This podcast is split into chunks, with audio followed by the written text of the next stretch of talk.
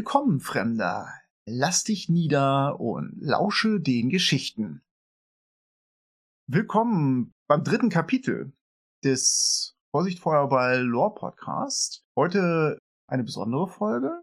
Hier ist Loremaster Carsten und Loremaster Alex. Hey yo! Und noch dabei vom guten, wunderschönen Kerkermeister Podcast Marcel. Ja, hallo. Vielen Dank, dass ich bei euch zu Gast sein darf. Marcel, erzähl doch mal ein bisschen ähm, den Vorsicht Feuerball-Hörern, was ihr so beim Kerkermeister-Podcast so macht. Ja, der Kerkermeister-Podcast ist ein eher metathematischer D&D-Podcast. Das heißt, wir beschäftigen uns mit den Klassen aktuell bei D&D. Wir haben also im regelmäßigen Wechsel immer ein Klassen, eine Klassenbesprechung und dann suchen wir uns immer irgendein Metathema aus. Das kann aber wirklich alles sein. Das kann sich mit den Göttern aus Ferun auseinandersetzen oder mit Diversity bei Wizards of the Coast. Also da haben wir einen bunten Flickenteppich an, an, an Themen, was wir dann immer ein bisschen variieren. Und das mache ich mit dem David zusammen. Und wenn ihr da Interesse dran habt, wir freuen uns über jeden Hörer. Hört da doch gerne mal rein. Ihr findet uns auf unserer Internetseite www kerkermeister-podcast.de. Aber wir sind auch auf allen einschlägigen äh, Plattformen, Spotify, iTunes. Äh, ihr könnt uns auch einfach abonnieren im RSS-Feed mit eurem Podcatcher. Das können wir ja hier verlinken, denke ich mal. Und äh, da könnt ihr uns dann ganz einfach finden. Genau, kennengelernt haben wir uns über die D&D Facebook-Gruppe. Und ja, so haben wir uns zusammengefunden und weil wir eben tatsächlich eine leichte thematische Überschneidung haben, haben wir gesagt, wir wollen uns nicht gegenseitig auf den Füßen rumtreten, sondern eher zusammenarbeiten. Und deswegen machen wir das heute mal wahr. Das haben wir ja schon vor ein paar Folgen versprochen. Und weil es sich so ergab, denn Lormeister Martin kannte heute nicht, haben wir uns dann als sehr, sehr starken Ersatzmann den Marcel eingeladen. Und damit können wir eigentlich auch mal loslegen. Unser Thema heute sind Untote, die wandelnden Toten, The Living Dead, The Walking Dead und so weiter. Wir sind über das Erscheinen des neuen D&D Buches Van Richten's Guide to Ravenloft auf die Idee gekommen. Wir hatten auch so die Hoffnung, dass wir vielleicht sogar eine Besprechung machen können, Leider, leider, leider waren Wizards of the Coast, der Druck und die Logistik nicht schnell genug, sodass wir unsere Druckexemplare einfach noch nicht vorliegen haben. Und deswegen haben wir ein Thema, was wir aber auch eigentlich schon mal angedacht haben, einfach vorgezogen, und das sind die Untoten. Wir wollen euch das Thema Untod ein wenig näher bringen. Es ist eine Lore-Folge, das heißt, wir werden viel über Untote reden, wir werden später vielleicht auch noch mal kurz eine Spoilerwarnung rausgeben, weil wir durchaus auch mal auf bestimmte erschienene Abenteuer eingehen werden. Generell müsst ihr damit rechnen, dass in dieser Podcast-Folge leichte Spoiler auftauchen zu Grabmal der Vernichtung, Verlorene Mine von Fandelver und Out of the Abyss. Ja, die Ordnung schafft wie immer Lore Master Alex. Ich spiele mal den Ball zu dir rüber. Ja, eine Ordnung. Prinzipiell kann man auf jeden Fall sagen, dass es viele verschiedene Untoten gibt, die wir heute durchgehen werden. Von geordnet nach nicht ganz dem Challenge-Rating, aber sich grob daran orientiert, mit ein wenig persönlichen Erfahrungen hineingemischt, wie schwer denn Gegner für Gruppen sind. Wir werden beginnen mit der, der Mutter oder dem Vater aller Untoten, dem Necromancer. Denn wenn sie niemand erschaffen würde, dann würde es auch keine geben. Ah, da müssen wir nachher nochmal drüber reden. Dann gehen wir über zu Zombies, Ghoulen, Whites und meinem Lieblingszombie, dem Topi. Skeletten, normalen Mumien, den Geistern für Low-Level-Spielen, Irrlichtern, höherleveligen Geistern, Wiedergänger, die großen bösen Mumien und Skelettlords und den Flammenschädel, alle Arten von untoten Beholdern, Vampiren. Dann kommen wir zu der, naja, zu der Weiterentwicklung der Necromancer, den Liches. den Nachtwandlern und zum Abschluss den Todesrittern, dem Death Knight. Puh. Und am Ende werden wir noch eine Meta-Diskussion über einige Regionen in den betreffenden Welten haben. Ja, wir wollen euch noch ein paar Tipps geben. Wie setzt ihr Unfote effektiv ein? Wie setzt ihr sie stimmungsvoll ein? Das wird natürlich auch bei den einzelnen Typen der Undeads immer ein Thema sein, aber am Ende diskutieren wir vielleicht auch nochmal aus, wer ist unser Lieblingsuntoter, ne? Und da das eine ganz schöne Länge ist, was wir uns da vorgenommen haben, schauen wir einfach mal, wie weit wir kommen. Und sollte die Zeit nicht ausreichen, machen wir einfach nochmal eine zweite Folge. Gut. Alex, wie geht's los? Naja, ich würde sagen, beginnen wir mit dem Necromancer. Ach, die Definition von Untoten wäre davor vielleicht noch relevant. Ich wollte nämlich ganz naiv fragen, was ist denn eigentlich ein Untoter? Ich, vielleicht weiß das ja jemand gar nicht, der jetzt diese Folge hört. Das sollten wir vielleicht erstmal ausdefinieren, wie D&D äh, sich den Untoten vorstellt. Also, Wikipedia sagt zu einem Untoten, als Untote bezeichnet man fantastische Wesen, die bereits verstorbene Menschen verkörpern, welche sich körperlich, oder auch unkörperlich weiter unter den Lebenden aufhalten oder zu ihnen zurückkehren. Da hat die Wikipedia ja keine Ahnung von D&D. Wikipedia begrenzt das ja auf Menschen. D&D ja, sagt ja jetzt, es gibt ja nicht nur untote Menschen. Aber grundsätzlich stimmt das natürlich. Auf jeden Fall war es vorher schon mal tot. Ich glaube, das kann man so festhalten. es hat mal gelebt, das ist vorbei, aber es ist auch irgendwie nicht richtig tot. Genau, es muss mal gelebt haben, das ist wichtig. Es darf kein Konstrukt sein oder so. Es gibt ja zum Beispiel auch den Fleischgolem, der sieht ein bisschen aus wie ein Zombie, aber der zählt nicht als Untoter. Das ist ein Konstrukt. Ja, aber es muss auch nicht gestorben sein. Manche Untote sind aus purem Vergessen, dass sie leben, ins Untotsein abgerutscht. Aber dazu kommen wir später. Das äh, zeigt schon mal, es ist ein weites Thema.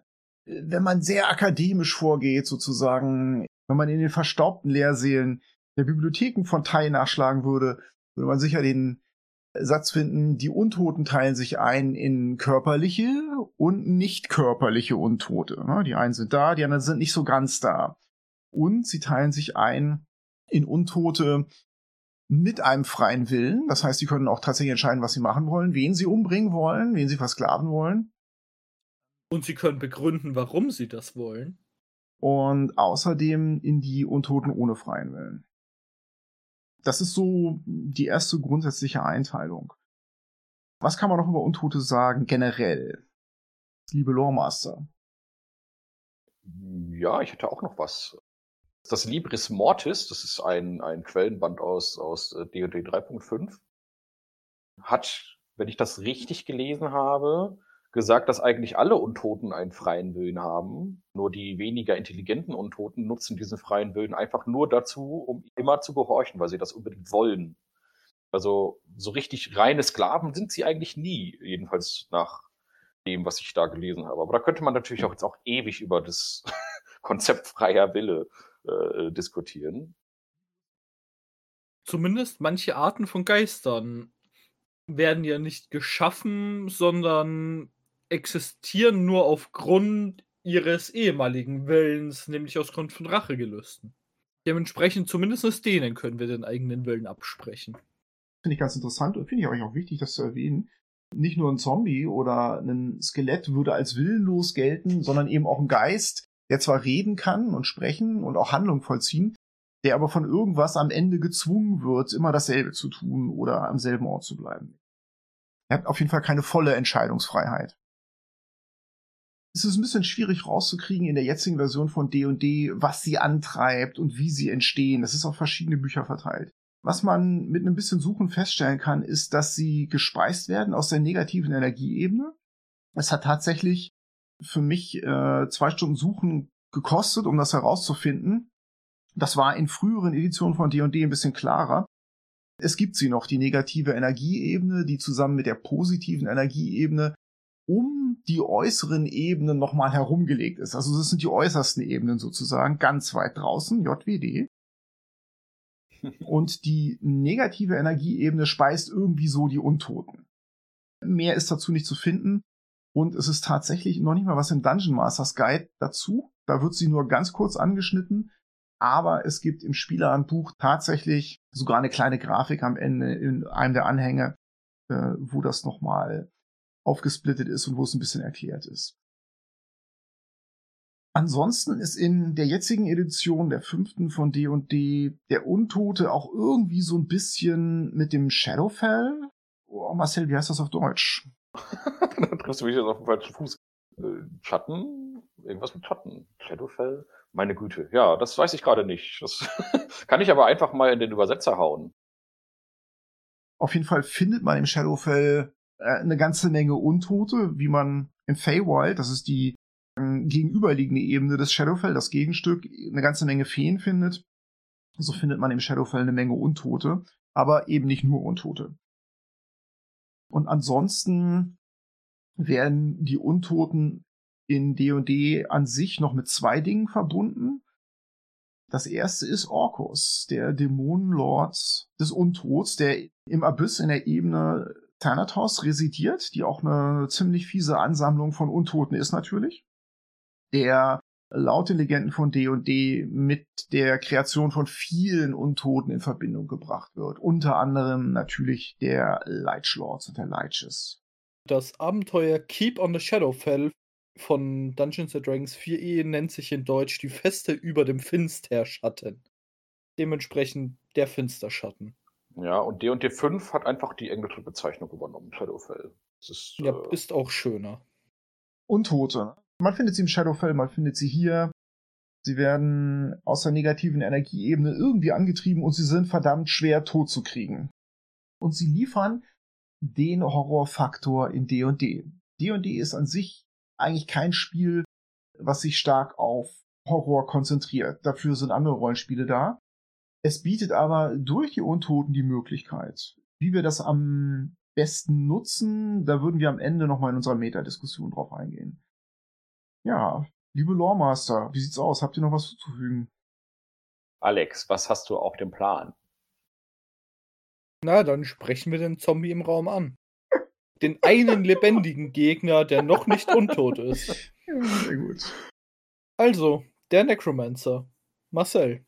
Ja, ja, der Nekromant. Ähm, zufälligerweise spiele ich gerade einen Nekromanten und gehe da mit meinem Spielleiter gehörig auf den Keks und vor allem auch meinen Spielern, denn da sind auch Leute dabei, die mögen Untote nicht so gerne. Denn der Nekromant oder Necromancer, wie ihr so schön sagt, ist auch außerhalb von D&D von der Begrifflichkeit her natürlich bekannt als jemand, der Untote beschwören kann. Der belebt die Toten, der beschwört Geister und ähm, das ist eine Magier-Unterklasse. Und der hat dann zum Beispiel beim Zauber Tote beleben, das ist einer seiner wichtigsten Zauber, die Möglichkeit, noch ein Zombie oder noch ein Skelett mehr aufs Feld zu rufen. Und das ist dann auch dem noch ein wenig stärker. Das kann er dann also noch verstärken mit seinem Intelligenzmodifikator und seiner Stufe.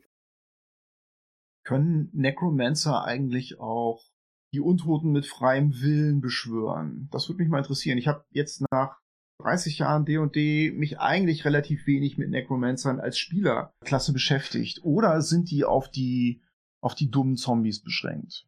Also zu Beginn sind sie erstmal natürlich nur auf die einfachen, dummen Zombies beschränkt. Es gibt später noch den Zauber Untote erschaffen. Und da kann man einen Ghoul äh, erschaffen.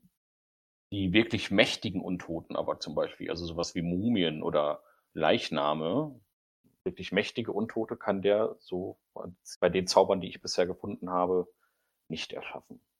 Falls jemand irgendwann mal in seiner Runde einen fossilen Dinosaurier einbauen möchte, das sind keine Knochen mehr, sondern Mineralien und damit bräuchte man Animate Objects und nicht Animate Dead.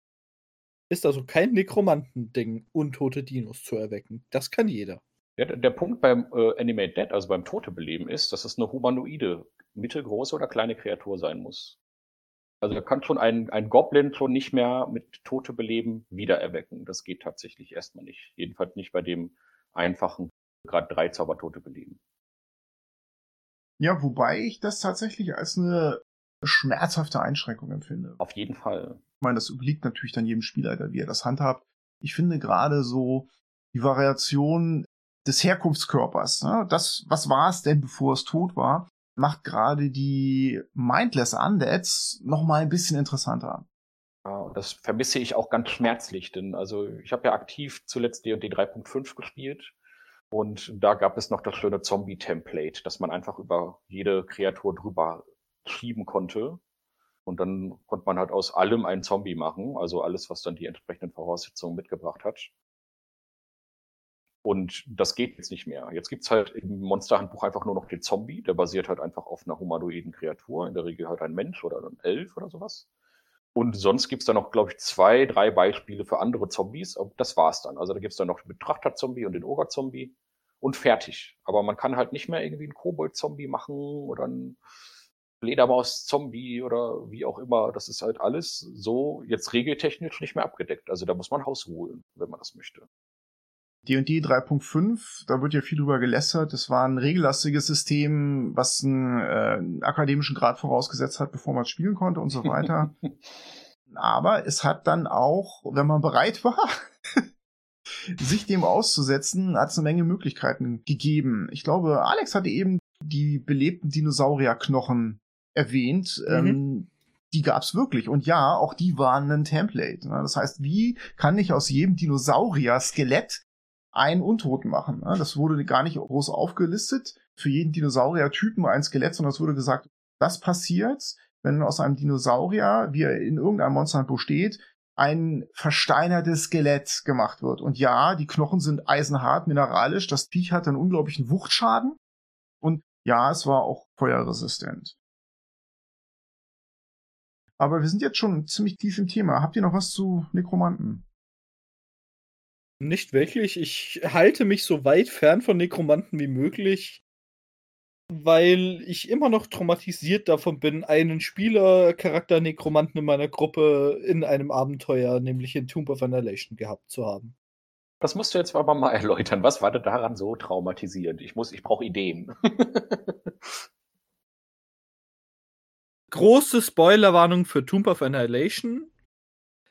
Tomb of Annihilation bietet die Möglichkeit, dass äh, Spielercharaktere mit Orkus paktieren können und damit einige Pakt-Features von Orkus bekommen, was dafür sorgt, dass der Nekromant auf einmal keine normalen Zombies mehr erschafft, sondern Hyper-Zombies auf LSD und Speed, die jeglichen Gegner, den man ihnen entgegenschmeißt, umbringen.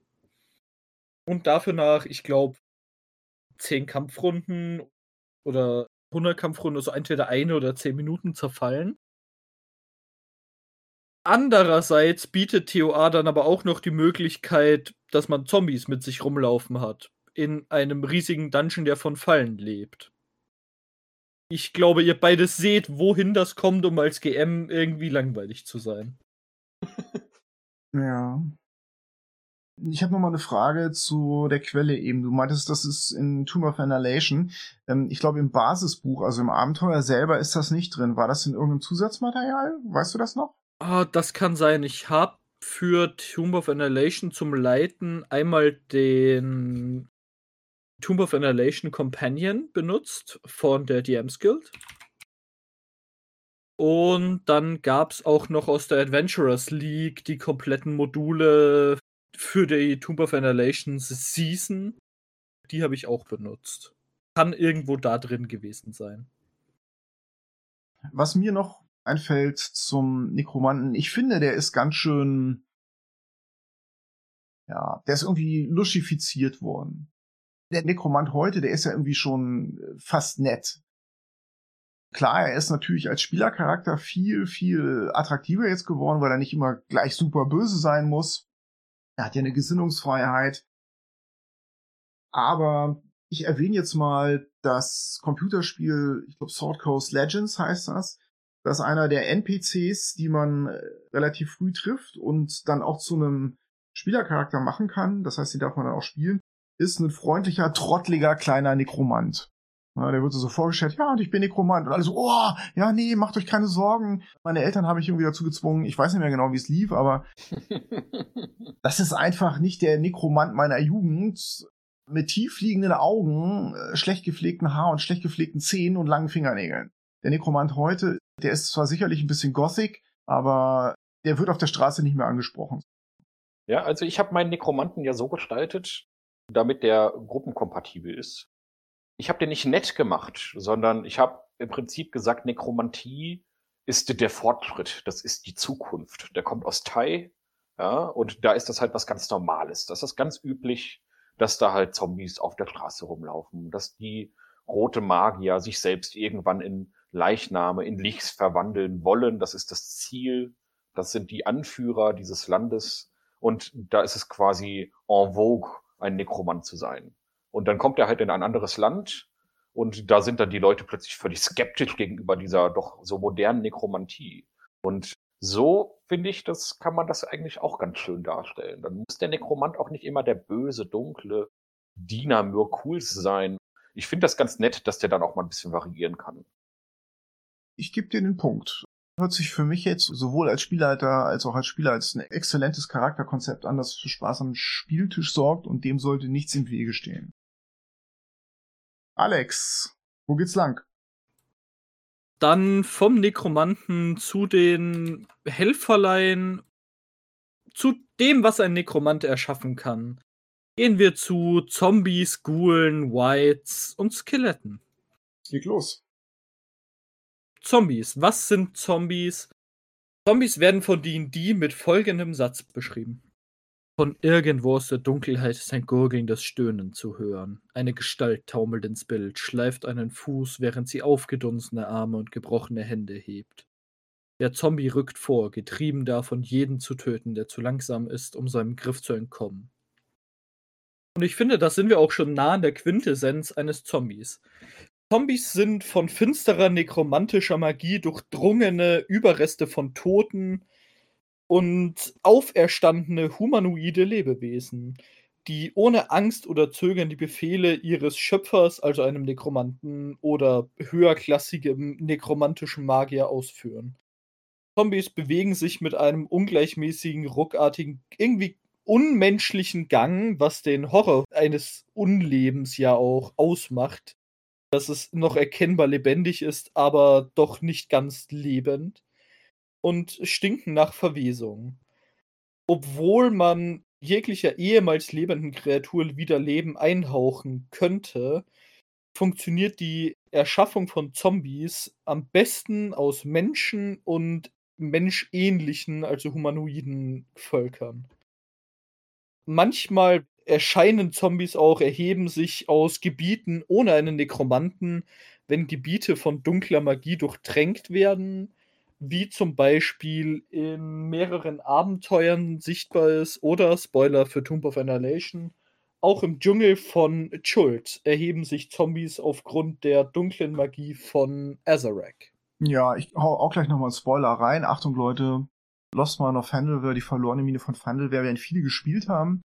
Da gibt's ein ganzes Dorf, in dem sehr spezielle Zombies die Herrschaft übernommen haben, nämlich die Asche-Zombies. Weiß noch jemand, wie das Dorf heißt? Ich habe das nie gespielt, tatsächlich. Uh, ich leider auch nicht. Thunder Tree, genau, Thunder Tree. Donnerbaum oder so auf Deutsch. Man kann einen Abstecher nach Thunder Tree machen und man findet da ein Dorf voller Zombies vor, die auch gleich eine nette Variation des Zombies sind. Zombies soll man gerne mal variieren, um die Spieler auch mal ein bisschen zu schocken. Wenn die getroffen werden, dann platzen die. Dann fliegt da Asche in den Raum raus was dann dazu führt, dass die Spieler durch, ich weiß gar nicht mehr, was das war, Sicht- oder Atemprobleme so einen leichten Nachteil bekommen. Grundsätzlich fragt man sich die ganze Zeit, warum sind die da? Man findet keinen Necromancer, das Dorf ist irgendwie verflucht worden. Ich glaube, es hat gelitten durch diesen desaströsen Vulkanausbruch, der mit der Magierpest einhergegangen ist in dem Gebiet. Kann passieren, ne? Also da hat Alex auf jeden Fall recht. Shit happens, Zombies happens. Man muss nicht unbedingt Necromancer haben, um sie zu bekommen. Das klingt so ein bisschen als wie so eine Krankheitsbeschreibung. Man muss nicht unbedingt einen Nekromancer haben, um Zombies zu bekommen. Ganz genau. Es gibt auch noch eine ganz spezielle Gattung von Zombies. Die gibt es in D&D 5 nicht mehr. Aber es gab damals den sogenannten Schreckensnebel-Zombie.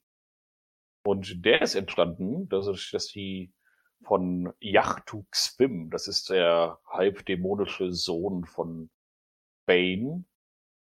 Und der hat alle Anhänger Cyrix mit einem grauen Nebel belegt. Also im Prinzip hat er die gesamten Herzlande mit diesem grauen Nebel belegt und nur die Diener Cyrox wurden dann zu diesen Schrecken des Nebelzombies. Auch eine sehr spezielle, schöne Zombie-Art, die ein bisschen intelligenter war und diese Krankheit, die sie selber bekommen haben, dann auch an andere weitergegeben haben. Hatten die noch irgendwas auf dem Kasten so? Ja, die waren halt einfach ein bisschen schlauer und die konnten so eine Wolke, so eine krankmachende Wolke verteilen und die hatten so eine ansteckende Berührung. Also das sind so diese krankmachenden Zombies. Ja gut, das ist tatsächlich auch etwas, was ich selbst gerne benutze. In meinen Runden sind Sporen-Zombies. Gibt es natürlich noch nicht oder nicht offiziell in D&D. Zombies, die Sporen verteilen und aus irgendwelchen Pilzsporen entstanden sind. Ah, Alex, ich muss dich korrigieren. Oh, okay. Die gibt's schon in ähm, Out of the Abyss. Ah, okay, ja. Das macht natürlich Sinn im Underdark. Ich finde es ein sehr wichtiger Hinweis, weil eigentlich sind die ja irgendwie nicht so richtig untot. Die sind irgendwie mehr so biological, wie wir heute mehr so mhm. die Zombies aus dem Kino kennen oder eine Mischung davon. Werden auch oft mit der Dämonenprinzessin, oh Gott, wie spricht man die aus? Zug du Moi oder so, ähm, in Verbindung gebracht. Ähm, ich aber ja, gar nicht. Wer ein bisschen mehr über die wissen will, der legt sich dann Out of the Abyss zu. Da ist eine ganze Menge Material zu denen drin. Okay. Äh, zu Zombies ist auch noch äh, interessant zu sagen, als Spielleiter, Zombies nehmen immer den direktesten Weg zu dem Feind und umgehen keine Hindernisse, benutzen keine Taktiken, umgehen auch kein gefährliches Terrain. Dementsprechend kann es durchaus passieren, dass ein Zombie in einen schnell fließenden Fluss stolpert, um Feinde an einem weit entfernten Ufer zu erreichen. Und eventuell springt ein Zombie auch in eine Schlucht oder aus einem Fenster, um einen Feind unter ihm zu erreichen. Zombies können einfache Befehle befolgen und Freunden von Feinden unterscheiden, aber die Fähigkeit zu denken bei Zombies beschränkt sich darauf, in die Richtung zu watscheln, in die man ihn führt und jeden Feind in seinem Weg zu vernichten. Ein Zombie, den man mit einer Waffe bewaffnet, benutzt diese auch, aber der Zombie äh, wird keine fallen gelassene Waffe aufheben. Zombies, genauso wie Ghule, Topis und Whites, brauchen weder Luft noch Essen, Trinken oder Schlaf. Gut. Möchtet ihr noch etwas zu Zombies sagen? Ansonsten gehe ich gleich weiter zum White. Ich finde das nur ganz interessant, dass die nicht essen müssen, weil man ja immer beim Popkultur-Zombie daran denkt, dass der natürlich einen un unendlichen Hunger auf lebende Gehirne hat. Und das ist ja beim D&D-Zombie scheinbar nicht so. Wenn er keine Befehle hat, dann bleibt er halt stehen und verwest so vor sich hin. Ja, trotzdem lasse ich die das oft mal sagen. Äh, auch wenn ich damit den Ernst aus den Grusel und den Horror aus der Szene nehme. Ich komme nicht umhin, Brains zu sagen. ja, es ist auch einfach schön. Nur weil sie sie nicht brauchen, heißt ja nicht, dass sie keine wollen. Es gibt auch Untote, die haben noch Geschmacksnerven. Ich muss zum Beispiel auch nicht grillen, aber trotzdem grille ich gerne. Lasst uns Skelette machen. nee, vor den Skeletten gehen wir noch zu Whites. Und zu Ghoulen. Okay, Whites. Das Wort White bedeutete in den Forgotten Realms in früheren Zeiten Mensch, aber die Namensbedeutung wurde geändert und bezieht sich jetzt auf böse Untote, die früher menschliche Sterbliche, getrieben von dunkler Begierde und großer Eitelkeit waren. Wenn der Tod das Herz einer solchen Kreatur zum Stillstand bringt und ihren Lebensatem auslöscht, ruft ihr Geist den Dämonenfürsten Orkus oder einen anderen abscheulichen Gott der Unterwelt um eine Begnadigung an. Unsterblichkeit als Gegenleistung für ewigen Krieg gegen die Lebenden. Wenn eine dunkle Macht diesen Ruf erhört, wird dem Geist der Untod gewährt, damit er seine eigenen bösartigen Pläne verfolgen kann. Whites besitzen die Erinnerungen und Triebe ihrer ehemals lebenden Ichs, Sie folgen dem Ruf der dunklen Macht, die sie in Untote verwandelt hat, und schwören, ihren neuen Herrn zu besänftigen, während sie ihre Autonomie bewahren. Niemals ermüdend kann ein White seine Ziele unerbittlich und ohne Ablenkung verfolgen. Auf Deutsch Gruftschrecken übrigens. Gruftschrecken. Der Gruftschrecken der White hat ja sowas wie einen gewissen eigenen Willen. Oder zumindest ist der nicht vollkommen blöde. Der ist nicht hirnentleert, oder?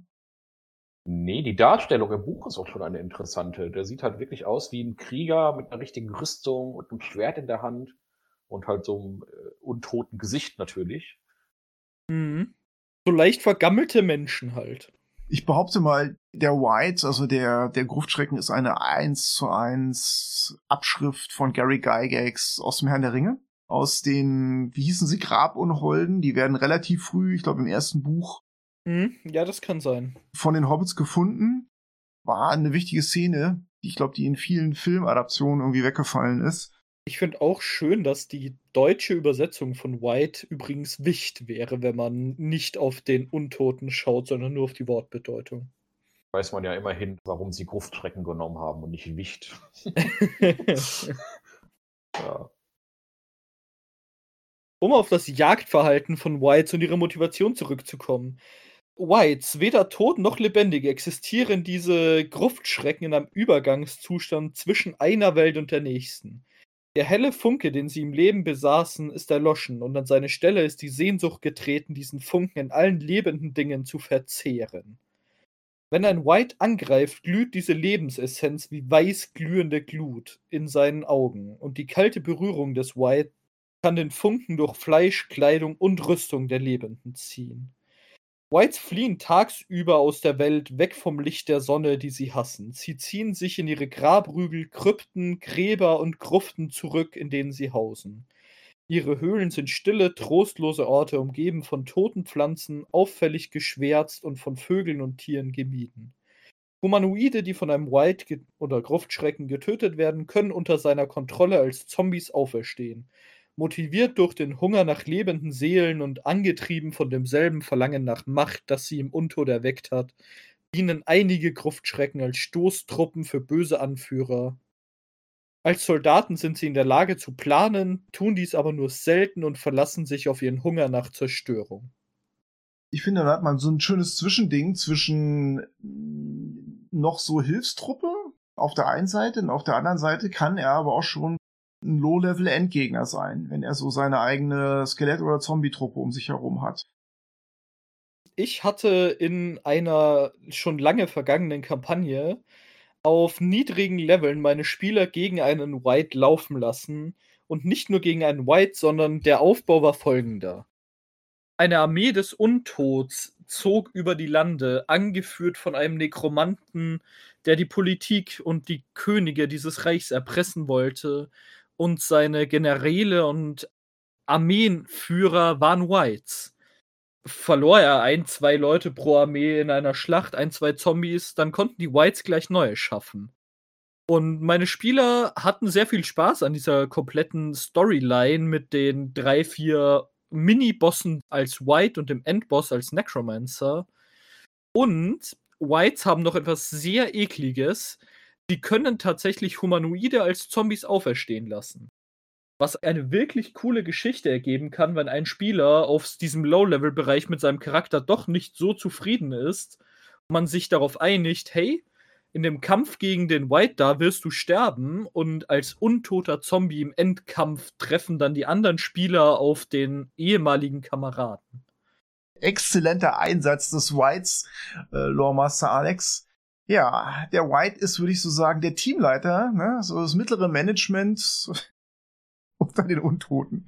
Genial. Er kann ja zwölf Zombies beherrschen. Ne? Also es ist halt mhm. wirklich, er hat einen kleinen Trupp Zombies bei sich. Ja. Ich möchte eigentlich zum nächsten Monster, aber eine Sache würde mich noch interessieren. Was hat denn der so für Verteidigung? Ich meine, wir wissen ja, jeder Untote ist irgendwie schwer tot zu kriegen. Was macht den White so schrecklich, den Gruftschrecken? Die Rüstungsklasse ist jetzt nicht der Hammer. Er hat einfach so ein schlagendes Leder an. Das kann man natürlich anpassen als Spielleiter. Man kann ihm natürlich auch eine andere Rüstung geben. Aber der hat grundsätzlich eine Rüstungsklasse von 14. Der hat aber viele Resistenzen. Der ist resistent gegen nekrotischen Schaden, gegen Wucht, Stich, Hiebschaden durch nicht magische Angriffe. Aber wie alle Low-Level-Untoten müssen die Waffen natürlich nicht magisch sein, sondern es reicht, sie mit Silber zu überziehen. Ja, aber ich glaube, das ist so dieser entscheidende Turning Point vom Skelett und vom Zombie zum White ist dann tatsächlich dieses Silber. Okay. Dann Gule, die dritten humanoiden Untoten. Dann sind wir auch endlich fertig mit humanoiden vergammelten Untoten mit ein bisschen Fleisch, aber nicht ganz. Gule streifen in Rudeln durch die Nacht, getrieben von einem unstillbaren Hunger nach humanoidem Fleisch. Wie Maden oder Aaskäfer gedeihen Gule an Orten, die von Verwesung und Tod geprägt sind. Ein Ghoul sucht einen Ort auf, an dem er sich an totem Fleisch und verwesenden Organen laben kann. Wenn er sich nicht von den Toten ernähren kann, verfolgt er lebende Kreaturen und versucht aus ihnen Leichen zu machen. Obwohl sie von den Leichen, die sie verschlingen, keine Nahrung erhalten, werden Ghule von einem unendlichen Hunger getrieben, der sie zum Verzehr zwingt. Das untote Fleisch eines Ghouls verrottet nie und dieses Monster kann in einer Krypta oder Gruft für unendlich lange Zeit überleben, ohne sich zu ernähren. Die Ursprünge der Ghule liegen im Abyss. Doresein, der erste seiner Art, war ein Elfenanbeter von Orkus. Er wandte sich gegen sein eigenes Volk und labte sich an humanoidem Fleisch, um den Dämonenfürsten des Untods zu ehren. Als Belohnung für seine Dienste verwandelte Orkus Doresein in den ersten Ghoul. Doresein diente Orkus treu im Abyss und erschuf Ghouls aus den anderen Dienern des Dämonenfürsten, bis ein Einfall von Yenogu, dem dämonischen Gnolllord, Doresein seiner abyssalen Domäne beraubte. Als Orkus nicht zu seinen Gunsten eingriff, wandte sich Doresein an die Elfengötter, die sich seiner erbarmten und ihm halfen, der sicheren Vernichtung zu entgehen. Seitdem sind Elfen immun gegen die lähmende Berührung der Ghule. Orkus infundierte, also verpasste eine Infusion, manchmal einen Ghoul mit einer stärkeren Dosis abyssaler Energie und machte daraus einen Gast. Während Ghule kaum mehr als wilde Bestien sind, sind Ghasts gerissen und können Meuten von Ghoulen anführen. Das ist übrigens eine der schönsten Geschichten, finde ich, die so im Monster-Handbuch zu finden sind. Ähm, die habe ich auch schon mal tatsächlich eins zu eins so eingesetzt im Verliesfeld Podcast in der damaligen Lost Mine of Hannibal Kampagne. Spricht zu mir, finde ich fast schon poetisch und bringt ganz alte D&D Features, eben die elfische Immunität gegen Ghoul-Lähmung, zusammen sozusagen mit diesem Monster. Finde ich klasse. Vielen Dank, Alex. Übrigens witzig, die lähmende Berührung der Ghule Ihre lähmende Berührung wurde zumindest aus 4e downgegradet. Jetzt beißen sie nicht mehr zur Lähmung, sondern machen das nur noch mit ihren Klauen. Weil Gule ja sowohl ihren Klauen als auch den Bissangriff haben. Das kann man ja als Spielleiter variieren, wenn man das mit dem Biss etwas cooler findet. Ich glaube, das habe ich in Erinnerung an 3.5 sogar auch falsch gemacht. So, das hing bei mir noch drin. Ich finde es ein wenig langweilig, dass Ghule mit ihren Klauen jemanden paralysieren und der Biss einfach nur eine Attacke ist. Da müssen wir mal kurz über die Darstellung reden. Gerade bei dieser stylischen Darstellung mit dieser, ich würde mal sagen, ungefähr 30 bis 40 Zentimeter langen Zunge, die da aus diesem Buhl herausschaut. Und wo wir übrigens auch gerade bei dem, bei dem unbändigen Hunger wären, den wir ja bei dem Zombie vermisst haben, den hat der Ghoul jetzt halt stattdessen. Ja, und mit dieser Zunge hat er wahrscheinlich verdammt gute Geschmacksnerven. Bei dem schönen Mund, finde ich, hätte er halt auch die Fähigkeit beim Biss haben müssen. Da habt ihr recht. Ja, bei der Zunge muss man ja schon Angst haben, dass er nicht einem gleich das Hirn aus dem Schädel leckt. Also ich mag Gule total, ich bin voll der Ghoul-Freak. Wenn ich Gule einsetze, dann beschreibe ich die meistens so, dass sich die Kiefern ausklinken, ne? wie bei so einer Schlange und total groß werden. Fast große Fresse, die sich um dein Bein schließt und dann Zähne, die sich noch verlängern, während er zubeißt. Dieses Gefühl des Gefressenwerdens, dieser Kannibalismus, dieser Inhärente, das ist so einer der Punkte, die für mich als Spielleiter gut funktionieren. Also ich finde die wirklich eklig so. Ich, ich mag die auch. Ich stelle die dann eben auch mal so ein bisschen albern dar, wenn die sich natürlich dann ähm, sinnlos hermachen über das Fressen und vielleicht alle Gegner drumherum vergessen und dann einfach abgeschlachtet werden können. Ja, aber das Fressen und die Fresse der Gule, die ist wichtig. Und ja, ich find's schrecklich, dass sie mit ihrem Mund nicht mehr leben. Das ändern wir jetzt auch hier offiziell. Ja, ja, genau. Jeder, der jetzt einen Ghoul spielt, der hat das befälligst, an unsere Vorlieben anzupassen. Verdammt nochmal, ja. Aber gut, kommen wir doch jetzt mal zu etwas mit weniger Fleisch, oder Alex? Ah, ich oh. würde noch gern zu dem Schrumpfkopf unter den Zombies übergehen, aber dann sind wir auch da wirklich fertig. Einfach nur, weil ich die Topis sehr gerne mag und niemand sie kennt. Ja, ich kenne sie nicht und das will was heißen. Ich bilde mir sehr viel auf meine Monsterkenntnis ein. Topis sind ähnlich wie Zombies, aber bevor ein Topi animiert wird, wird sein Leichnam geschrumpft, bis er nur noch zwei Fuß groß ist. Zwei Fuß sind umgerechnet übrigens 60 Zentimeter. und sein Herz wird herausgeschnitten und durch einen Lederbeutel ersetzt, der eine lebende Giftschlange enthält. Die Schlange benötigt weder Luft noch Nahrung und macht die Klauen des Topis auf magische Weise giftig. Wenn ein Topi stirbt, stirbt auch die Schlange in ihm. Der Prozess der Erschaffung eines Topis ist nur eine Handvoll böser Priester und Nekromanten aus dem Volk der Tortles bekannt. Der Schildkrötenmenschen im Deutschen nehme ich an. Im Deutschen sind es auch Tortel, genau. Okay. Dann, wie gesagt, die Topis können nur von einer Handvoll böser Priester und Nekromanten der Tortel erschaffen werden. Da sie erstens schwieriger zu verwandeln sind und äh, als gewöhnliche Zombies diese spezielle Giftschlangen-Ritual brauchen und das in der Kultur der Tortles weitergereicht wird. Durch diese Schrumpfung haben sie einen schwammigen, squishy Körper, der dafür sorgt, dass sie immun gegen äh, Bludgeoning Damage sind. Magst du uns erhellen, wo da die Quelle ist? Ich finde die ja super interessant. Wie kommt man an die, die Quelle ran? ist das Turtle Package. Ich weiß nicht, ob es dazu eine deutsche Übersetzung gibt. Das Turtle Package 5e ist ein, ich glaube, PDF-only-Buch, das sich exklusiv mit Turtles beschäftigt. Das wurde vor einigen Jahren im Rahmen einer Charity-Kampagne von den Wizards veröffentlicht. Preispunkt sind 10 Dollar. Cool. Ulysses verkauft auch das E-Buch dazu in Deutschland. Um 5 Euro. Es ist ein Tomb of Annihilation zugehöriges Supplement, weil die Turtles ja auch nach Schuld gehören. Cool, danke, danke. Dann rede ich mir weiter den Mund fusselig, weil wir zu den anderen äh, Mobs eines Necromancers gehen, zu den Skeletten. Skelette erheben sich ähnlich wie Zombies, wenn sie durch dunkle Magie belebt werden.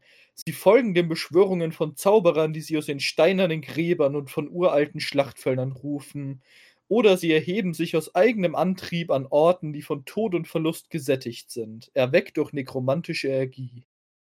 Was auch immer für eine unheimliche Kraft ein Skelett erweckt, durchdringt seine Knochen mit einer dunklen Vitalität, die Gelenk an Gelenk klebt und zerlegte Gliedmaßen wieder zusammensetzt. Diese Energie motiviert ein Skelett dazu, sich zu bewegen und auf rudimentäre Weise zu denken. Wenn auch nur als blasse Nachahmung der Art und Weise, wie es sich im Leben verhalten hat. Ein belebtes Skelett behält keine Verbindung zu seiner Vergangenheit, obwohl die Wiederbelebung eines Skelettes seinen Körper und seine Seele wiederherstellt und den hasserfüllten, untoten Geist, der ihm Kraft verleiht, verbannt. Während die meisten Skelette die belebten Überreste von untoten Menschen und anderen Humanoiden sind, können skelettierte Untote auch als den Knochen anderer Kreaturen als Humanoiden erschaffen werden, wodurch eine Vielzahl von schrecklichen und einzigartigen Formen entsteht. Skelette, die durch einen Zauber erschaffen wurden, sind an den Willen ihres Schöpfers gebunden. Sie befolgen Befehle buchstabengetreu und stellen die Aufgaben, die ihnen ihr Meister gibt, niemals in Frage, ungeachtet der Konsequenzen. Aufgrund ihrer wortwörtlichen Auslegung von Befehlen passen sich Skelette nur schlecht an veränderte Umstände an. Sie können nicht lesen, sprechen oder Gefühle zeigen. Dennoch sind Skelette in der Lage, eine Vielzahl von komplexen Aufgaben zu erfüllen. Ein Skelett kann mit Waffen kämpfen, eine Rüstung tragen, ein Katapult oder Trebuchet laden, abfeuern und sogar Belagerungsleitern erklimmen. Allerdings muss das Skelett die Anweisungen, wie genau diese Aufgabe auszuführen ist, erhalten. Sagen wir, es bekommt die Anweisung, du nimmst diesen Stein von da und legst ihn auf das Katapult da. Wenn kein Stein mehr da ist, dann scheitert das Skelett an der Ausführung der Aufgabe, obwohl ein Stein fünf Meter daneben liegen würde. Obwohl ihnen der Intellekt fehlt, den sie im Leben besaßen, sind Skelette nicht geistlos. Anstatt sich beim Versuch, eine Eisentür aufzubrechen, die Gliedmaßen zu brechen, versucht ein Skelett erst den Griff. Unabhängige Skelette, die vorübergehend oder dauerhaft von der Kontrolle eines Meisters befreit sind, pantomisieren manchmal Handlungen aus ihrem früheren Leben, wobei ihre Knochen die einstudierten Verhaltensweisen ihres früheren lebenden Selbst wiedergeben.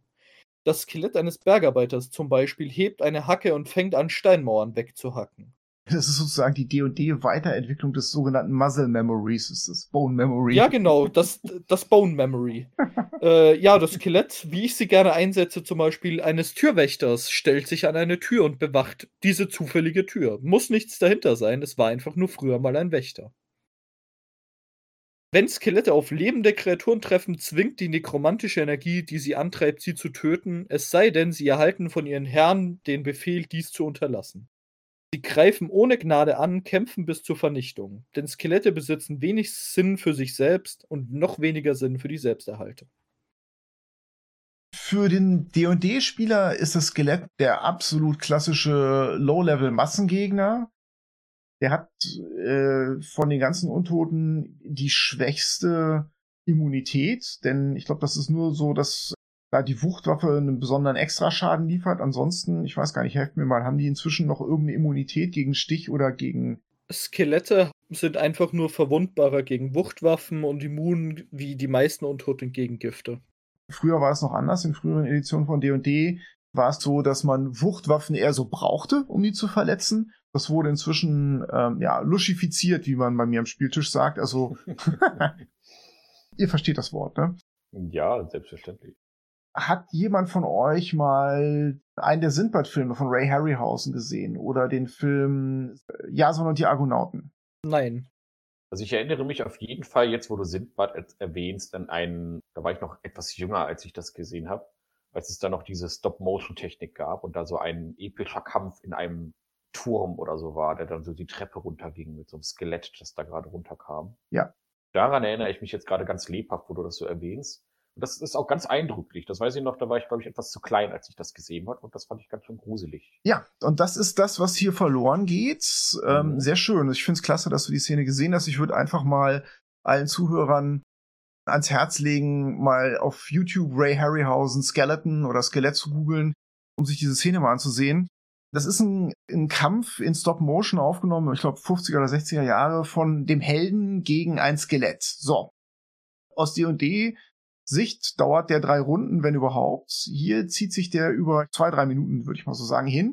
Und man hat natürlich auch echt Angst. Das wirkt schon gruselig, wenn dieses Skelett sich zu bewegen beginnt, sich ein Schwert greift. Und das ist natürlich etwas, was bei diesem Massengegner verloren geht. Der eigentliche Grusel des Todes sozusagen, denn das vermittelt das Skelett ja irgendwie. Das ist das, was von uns überbleibt, so. Ähm, der geht da leider flöten, so. Aber so ist das halt. Ja, den, den Horrorfaktor haben sie dann quasi etwas später in den etwas höherklassigen Skelettvarianten so ein bisschen drin. Da gibt's ja dann diese Knochenklaue im Mordenkanes Handbuch. Die sieht schon sehr unheimlich aus, auch sehr skelettiert. Der hat halt auch einen höheren, höheren Challenge-Rating, ja, mit einer 12. Das ist dann schon alles ein bisschen gefährlicher von der Wirkung her. Aber ja, du sagst da was, weil das einfache Skelett hat einfach, wenn man es denn als Spielleiter nicht anders nutzt, hat das keinen Gruselfaktor mehr. Aber gut, ähm, begraben wir das Skelett an dieser Stelle. Ruhe in Frieden bis zum nächsten Encounter. Gut, Alex, wo sind wir dran? Okay, dann von den untoten Körperlichen zu den untoten Unkörperlichen, zu den Geistern, dem Schatten, dem Gespenst, dem Poltergeist und dem Todesalb, dem Wrath. Schatten in D&D gehören zu den schon etwas gruseligeren Wesen, die entstehen, wenn eigentlich eine gute Kreatur einen Fehler macht, ne? Und tatsächlich so äh, Dingen wie Lust oder Fresssucht nachgibt, dann trennt sich im Todesfall der Schatten von diesem Körper ab, sozusagen die böse Seite dessen, der da gerade gestorben ist, verselbstständigt sich so. Ich glaube, es gab dann auch nochmal eine Regel, was passiert, wenn dann diese eigentlich gute Kreatur dann nochmal wiederbelebt wird. Wenn eine Kreatur, aus der ein Schatten erschaffen wurde, ins Leben zurückkehrt, spürt ihr untoter Schatten die Rückkehr. Der Schatten kann sein Elternteil suchen, um es zu ärgern oder zu töten. Unabhängig davon, ob der Schatten sein lebendes Gegenstück verfolgt, wirft die Kreatur, die den Schatten hervorgebracht hat, keinen mehr. Was dann auch für einen Abenteurer die unangenehme Implikation haben kann, dass eventuell er ständig für einen Vampir gehalten wird, weil er keinen Schatten mehr wirft. Der Shadow ist tatsächlich, der Schatten, einer der Untoten, die diesen ersten Killer-Faktor haben. Das heißt, die haben einen relativ gemeinen Angriff, der Strength Drain. Sie sind im Gegensatz zu Geistern nicht ganz körperlos, sondern sie sind amorph. Das heißt, der hat noch irgendwie so eine Substanz. Auf jeden Fall kann er eben nicht durch Dinge durchschweben. Aber dem Shadow ist auch schwer zu entkommen. Er verfolgt einen selbst durch die schmalsten Spalten hindurch. Er hat eine äh, gewisse Eigenintelligenz und ansonsten sind die Schatten zwar nicht dumm, ähm, ich glaube aber bei Language ist ein Strich, das heißt, die reden natürlich nicht, es ist ein Schatten, das passt ganz gut. Ja, die haben eine Intelligenz von sechs, also die sind schon, schon nicht so schlau. Ne? Also ich habe dümmere Barbaren gespielt. das haben wir alle. Ich glaube, dass tatsächlich für Spieler das entscheidende Moment ist dieser Strength Drain, also dieser Stärkeentzug. Das wird das sein, was Spielern im Gedächtnis bleibt, wenn sie zum ersten mhm. Mal merken, okay, ich kann mich nicht auf meine äh, 30 Trefferpunkte verlassen, sondern hier geht's plötzlich rapide nach unten, weil Stärke habe ich, sagen wir mal, nur 12. Das ist, glaube ich, eine Erfahrung, die hängen bleibt. Gut, was habt ihr noch hinzuzufügen? Also beim Schatten, ich finde ehrlich gesagt, der ist auch, wie hast du das so schon genannt, auch so weich gespült. Ähm, denn der ist jetzt, hat jetzt nur noch ein Challenge-Rating von eineinhalb. Der hat eine äh, sehr niedrige Rüstungsklasse, der hat nur 16 Trefferpunkte. Das ist eine schlimme Begegnung für eine niedriglevelige Gruppe. Aber sobald die Gruppe mal alle so Level 2, Level 3 sind, ist der Schatten halt irrelevant geworden. Und das finde ich sehr schade, denn es gibt jedenfalls im normalen Monsterhandbuch nicht mehr den höheren Schatten. Für den Schreckfaktor ist er ja immer noch gut in einer Höhle. Auch gegen eine Level 10er Gruppe ist der Strength Drain potenziell immer noch hart. Das stimmt. Er kriegt halt, er bekommt halt nur einen Hit rein. Oder Schatten in einer großen Mehrzahl.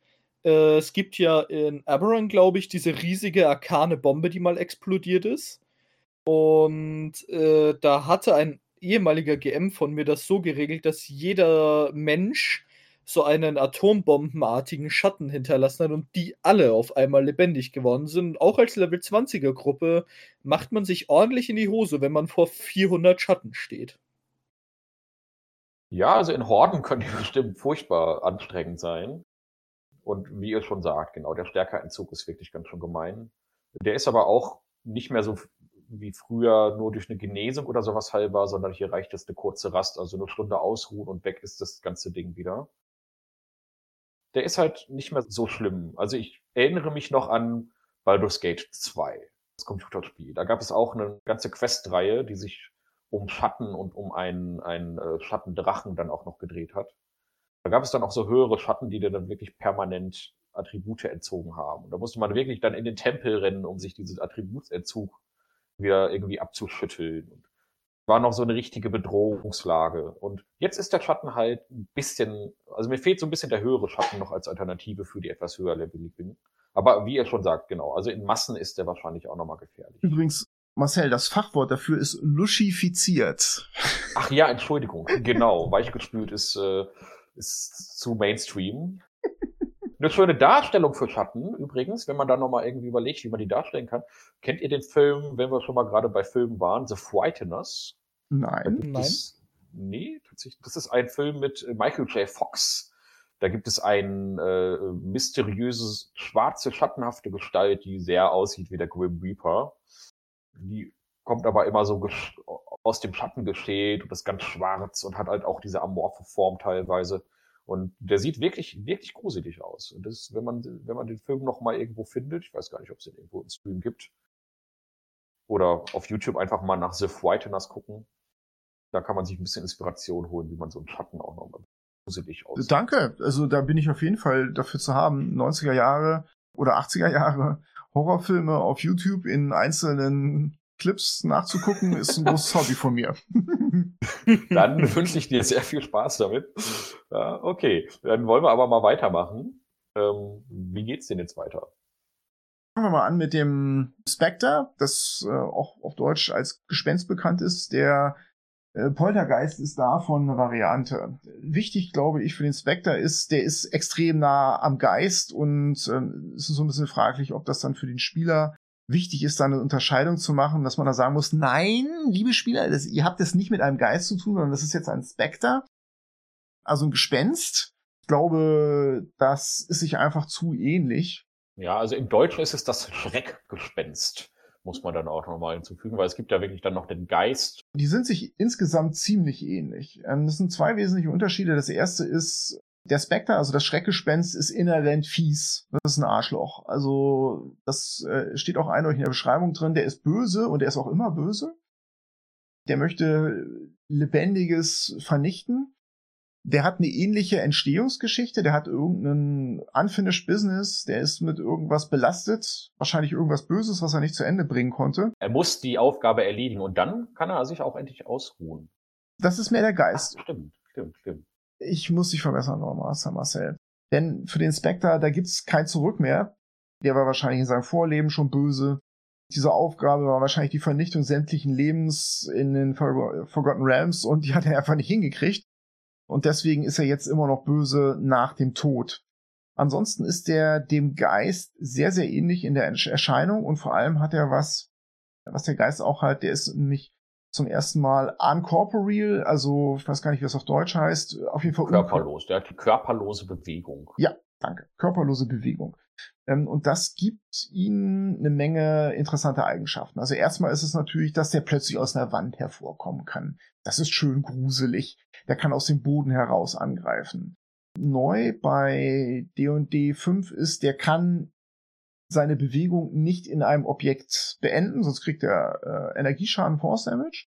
Das macht aber nichts. Das heißt, er könnte sich bewegen, von unten oder von oben aus dem Boden heraus angreifen. Eine schöne Idee, um dem Spectre dann auch mal Vorteil zu geben zum Beispiel. Und könnte sich dann rein theoretisch durch den Fußboden zurückziehen in ein darunterliegendes Stockwerk. Und weg ist er sozusagen. Das, glaube ich, macht ihn schon ziemlich, ziemlich eklig. Und das zweite, was ihn auszeichnet, ist, er hat den Lebenskraftentzug. Der war früher viel, viel, viel schlimmer. Da erinnern oh, ja. sich alle klassischen D&D und AD&D Spieler noch dran. Aber auch die D&D 3.5 Spieler und die Computerspieler. Lebenskraftentzug hieß früher, die Stufe ist weg. Ich habe umsonst gearbeitet. Verdammt. Ja führte zu großer Frustration bei den Spielern und diabolischer Freude bei den Spielleitern im Allgemeinen und wurde lucifiziert inzwischen. Ja. Zu nekrotischem Schaden. Aber davon macht er schon eine ganze Menge. Das ist das, was ihn sicherlich so auszeichnet und gefährlich macht. Ja, der nekrotische Schaden zieht halt die maximalen Trefferpunkte ab. Ne? Also die werden reduziert, die Trefferpunkte. Aber auch hier muss man dann halt nicht in den Latanda-Tempel gehen, um sich dann wieder das alles zurückzuholen oder so, sondern da muss man halt mal ein Stündchen Sonne auf dem Bauch scheinen lassen, also eine kurze Rast. Und dann ist das auch alles schon wieder wie früher. Also da fehlen mir die Konsequenzen so ein bisschen. Ne? Also das, da muss man vielleicht mal ein bisschen Hausregeln und sagen, ah nee, das ist ein bisschen zu einfach, zu luschi, wie du, zu luschifiziert, wie du, wie du so schön sagst. Natürlich kann so ein Lebenskraftentzug furchtbar nerven. Ich erinnere mich an den Vampir-Dungeon aus Baldur's Gate 2, um das äh, Beispiel schon wieder hochzuholen. Wenn man da gegen drei Vampire gekämpft hat, dann, dann konnte man sehr viel Pech haben, wenn da so ein höherer Vampir, Vampir war und dann hattest du drei, vier Level verloren. Und dann ich erstmal mit der Genesung wieder rausholen. Und das geht jetzt eben nicht mehr. Jetzt geht man, macht man einfach eine kurze Rast und fertig. Alles vorbei. Wäre schade. Aber trotzdem, das ist ja auch nur ein HG1-Kreatur und das ist immer noch anstrengend genug mit den maximalen Trefferpunkten, wenn man denn nicht zu einer Rast kommt. Das muss natürlich der Spielleiter auch erstmal erlauben, dass man überhaupt rasten kann. Ja, ich glaube, der ähm, entscheidende Unterschied dann zum, zum Ghost ist einfach auch nochmal, er ist wirklich fies böse, während der Ghost einfach auch eine Figur ist, die gerne mal ein NPC sein kann, mit dem man diskutieren kann, der ein inhärentes Rätsel hat, kommen wir später zu, ist der Spectre ganz einfach ein Killergegner, äh, mit dem man seine Gruppe im Prinzip erschreckt. Das können wir übrigens grundsätzlich auch sagen. Eigentlich sind alle Untoten, alle, die wir bisher besprochen haben, von der Gesinnung her, also im Monsterhandbuch als böse klassifiziert. Also sowohl rechtschaffen, chaotisch, neutral, Äh, da ist alles dabei, außer beim Geist. Da ähm, ja, da kommen wir später noch zu. Ne? Je intelligenter die Untoten dann eben auch werden, je anders sozusagen kann man die natürlich noch einsetzen. Ähm, beim, beim Zombie und beim Skelett, was wir vorhin hatten, ja, die können auch mal Diener sein in einem Schloss oder so, in irgendeiner Kultur Vitae oder in irgendeinem anderen Land, wo Nekromantie akzeptiert wird. Aber grundsätzlich sind wir hier immer noch auf diesem Abräumgegner-Level. Das ist schon wichtig. Genau. Ja, der Poltergeist, der ist eine Variante und wer den Film Poltergeist gesehen hat, der weiß, von was wir hier reden. Es ist einfach die Variante, die Dinge durch die Gegend wirft. Die hat den telekinetischen Schub als Spezialangriff und ist zusätzlich noch unsichtbar. Ich glaube, das ist die entscheidende Eigenschaft. Das ist der Gegner, der dir auf den Keks geht. Ich würde auch mal sagen, der Poltergeist ist ein Gegner, um den man, glaube ich, einfach eher auch ein Szenario herumbaut. Ein Low-Level-Szenario. Ob das nur ein kleines Sidetrack ist, was man am Wegesrand hat, dass man den irgendwie besiegen und austreiben muss. Man muss ihn erstmal erwischen, er ist unsichtbar. Das ist bei einem Level 1 Gegner auch eher ungewöhnlich. Man muss ihn treffen dann und vielleicht dann auch irgendwie rauskriegen, was der Typ überhaupt für ein Problem hat. Der ist also ein bisschen näher am Geist auch schon wieder dran als der Spectre. Der Spectre ist einfach äh, ein fieser Killer, glaube ich. Alex, was haben wir da noch auf der Uhr? Den Wrath haben wir noch als Geist. Den Todesalb. Der Todesalb. Und der ist jetzt schon ein bisschen cleverer. Na, der Todesalb ist, glaube ich, schon wieder mehr ein Endgegner, mit dem man auch mal verhandeln kann. Das muss man auch noch mal sagen. Der Spectre kann zum Beispiel nicht sprechen. Der Ras kann sprechen. Die Beschreibung sagt, er ist eine fleischgewordene Bösartigkeit, konzentriert in eine körperlose Gestalt, die alles Leben auslöschen möchte und von negativer Energie erfüllt. Er kann Schreckgespenster erschaffen. Der hat auch den Lebensentzug, auch die körperlose Bewegung und der hat einen Herausforderungsgrad von fünf. Ich glaube, die meisten von unseren Hörern werden, wenn wir den Ras erwähnen, wahrscheinlich an Mormesk aus Verlorene Mine von Fendelware denken. Echt? Ich glaube, die meisten werden an Herr der Ringe denken. Bei dem Design und bei dem Namen. Ja, ja, jetzt, jetzt wird's interessant, weil dafür ist er zu luxifiziert wieder. Äh, dafür ja. ist er ja zu schwach. Also der, verdammt nochmal, Nazgul kann ja kein Level 5 Gegner sein. Aber vom Design her, ja, ist das richtig. Er ist auch ein Undead Commander. Er ist auch wieder nicht körperlich. Er kann sich durch Gegenstände hindurch bewegen. Er hat auch den Lebenskraftentzug und zwar auch schon wieder eine ganze Ecke stärker als der Spectre. Und er kann halt Spectre erzeugen. Also die Jungs gehen zusammen. Ich denke, das ist dann der, schon der Übergang zu den gefährlicheren Untoten. Das ist jemand, mit dem man verhandeln kann, mit dem man reden kann, der eine Motivation hat, der sollte eine Story haben. In der verlorene Mine von Fendelware verteidigt der einen magisches Labor, was ihm mal gehört hat, wo magische Waffen verzaubert wurden. Und wurde, ich glaube, aus seinen Räumlichkeiten vertrieben von einem anderen Gegner. Das ist dann ein Spectator, also ein Zuschauer gewesen. Und da gab es dann so einen Anklang, dass er die Spieler halt versucht zu motivieren, erstmal diesen Spectator aus dem Weg zu räumen, um ihn dann eventuell in den Rücken zu fallen. Der will natürlich, äh, getrieben von seinem untoten Komplexen und Psychosen will er dann zurück zu seinem magischen Labor. Ja, ansonsten sind sie gesegnet mit einer Großzahl von äh, Segeln ist schön bei Untoten. Dann verfügen sie über eine Unzahl von Resistenzen natürlich, haben die übliche Immunität gegen nekrotischen Schaden und Gift, aber auch gegen jede Menge Zustände. Man kann sie nicht bezaubern, das ist eine Art von Untoten, die wir hier kennenlernen, mit denen ist echt schwierig klarzukommen. Hat jemand einen Tipp, wie man den Biestern am besten zu Leibe rückt? Was geht immer? Naja, Magier. Magie, äh, nee, nee sorry, nicht Magier, Warlocks, Hexenmeister. Mit? Eldritch Blast. Force Damage, genau. Energieschaden. Force Damage. Energieschaden geht immer. Ich glaube, das Die ist. Als Wegwaffe. Ja, aber das ist wirklich mal ein Tipp, den wir hier den Spielern mitnehmen können wenn ihr in einen Dungeon geht und ihr vermutet da Untote, nehmt magische Geschosse mit, nehmt den Eldritch Blast mit. Das ist, glaube ich, ganz, ganz wichtig, weil am Ende werdet ihr auf irgendein durchscheinendes Vieh treffen, ob das ein Spectre, ein Wrath oder ein Ghost ist. ihr werdet mit euren Waffen dagegenhauen und feststellen, scheiße, die gehen einfach durch. Das übliche Programm. Und der Zauberer in der letzten Reihe wird grinsen, die Finger ausstrecken und das Ding zerlöchern. Genau. Ich glaube, wir machen da mal einen Haken an den Todesalp. Wie geht's weiter? Dann vom Todesalp gehen wir zu den Irrlichtern. Irrlichter sind bösartige, hauchdünne Lichtkugeln, die einsame Orte und Schlachtfelder heimsuchen, gebunden durch dunkles Schicksal, um sich von Angst und Verzweiflung zu nähern. Irrlichter sehen aus wie schwankende Laternen in der Ferne, obwohl sie ihre Farben ändern oder ganz ausblenden können.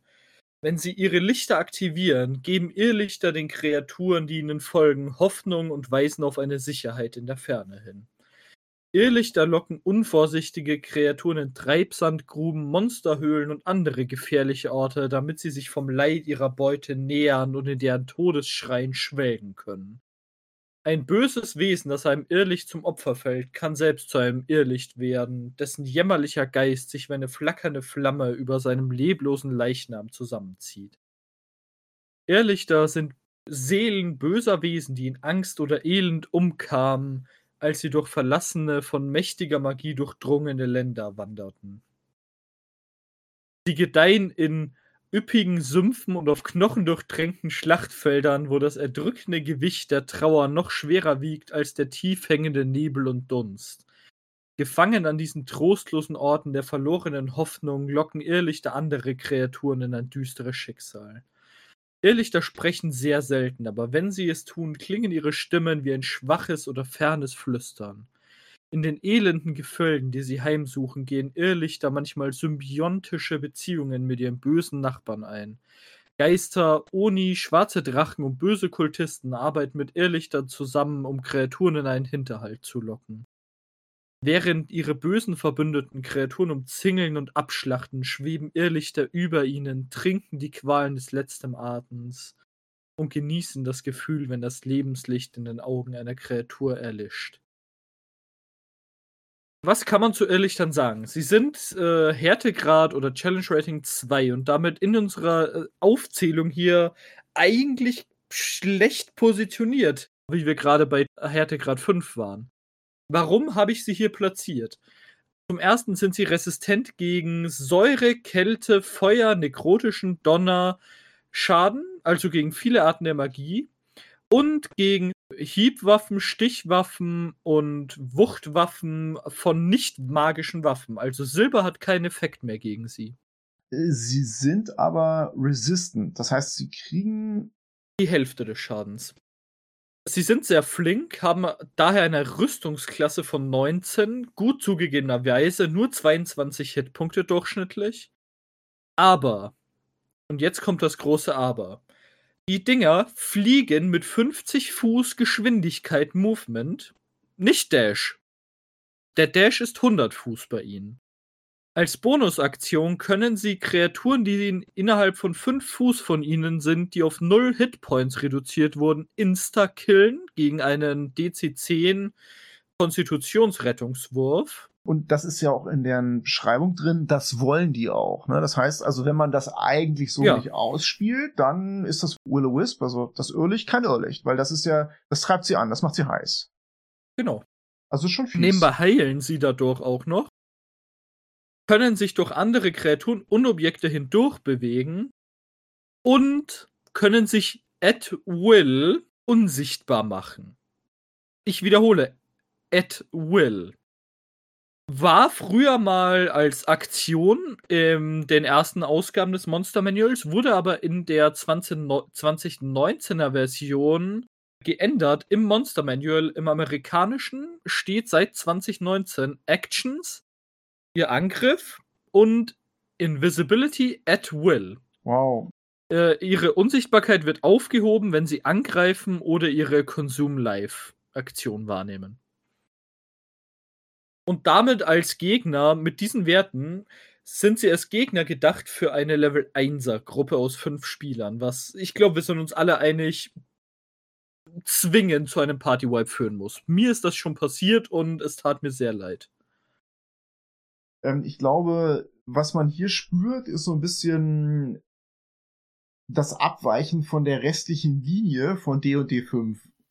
Definitiv. Wir haben vorhin, ich weiß gar nicht, ob es vor dem, vor der Aufnahme oder während der Aufnahme drüber geredet, dass D&D 5 schon darunter leidet, dass es zu sicher ist, dass die Spieler zu sicher fühlen, dass sie nicht das Gefühl haben, dass sie sterben können, was ja in einem untoten Setting wie Ravenloft oder sonst irgendwie äh, schon ein bisschen doof ist. Ne? Das heißt, wenn man das zu locker nehmen kann, wo ist da der Grusel?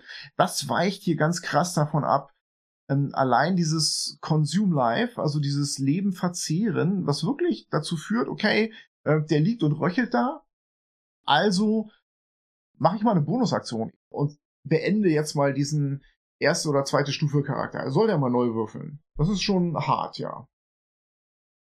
Vor allem in der Beschreibung des Irrlichts steht ja auch dabei, dass der nicht immer alleine ist. Das heißt, der ist ja auch häufig der Diener noch einer anderen Kreatur.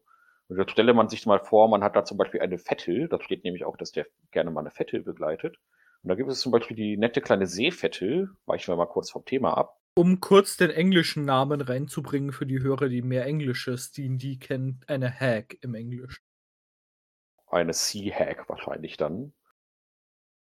Und die kann jemanden erstmal verängstigen und dann hat die noch den Todesblick hinterher, dann fällt man auf Null. Und wenn dann das Irrlicht noch dran ist, dann tötet das dann denjenigen auch. Also wenn man es auch darauf anlegt, kann man mit so einer Combo auch wirklich eine äh, höherstufige Gruppe ganz schön Probleme machen. Gerade wenn man auch mehr als ein oder zwei Irrlichter verwendet. Also Ganz schön gemein. Ja. ja, ganz schön gemein. Ich glaube, das ist so ein typischer Fall von, das sollte man tatsächlich verwenden, wenn man eine erfahrene Gruppe hat, die dem Irrlicht vielleicht irgendwie in ihrem früheren Abenteuerleben schon mal begegnet ist. Die kriegt dann sofort kalte Füße, die holt dann die magischen Geschosse raus und den, äh, den Eldritch Blast, ja.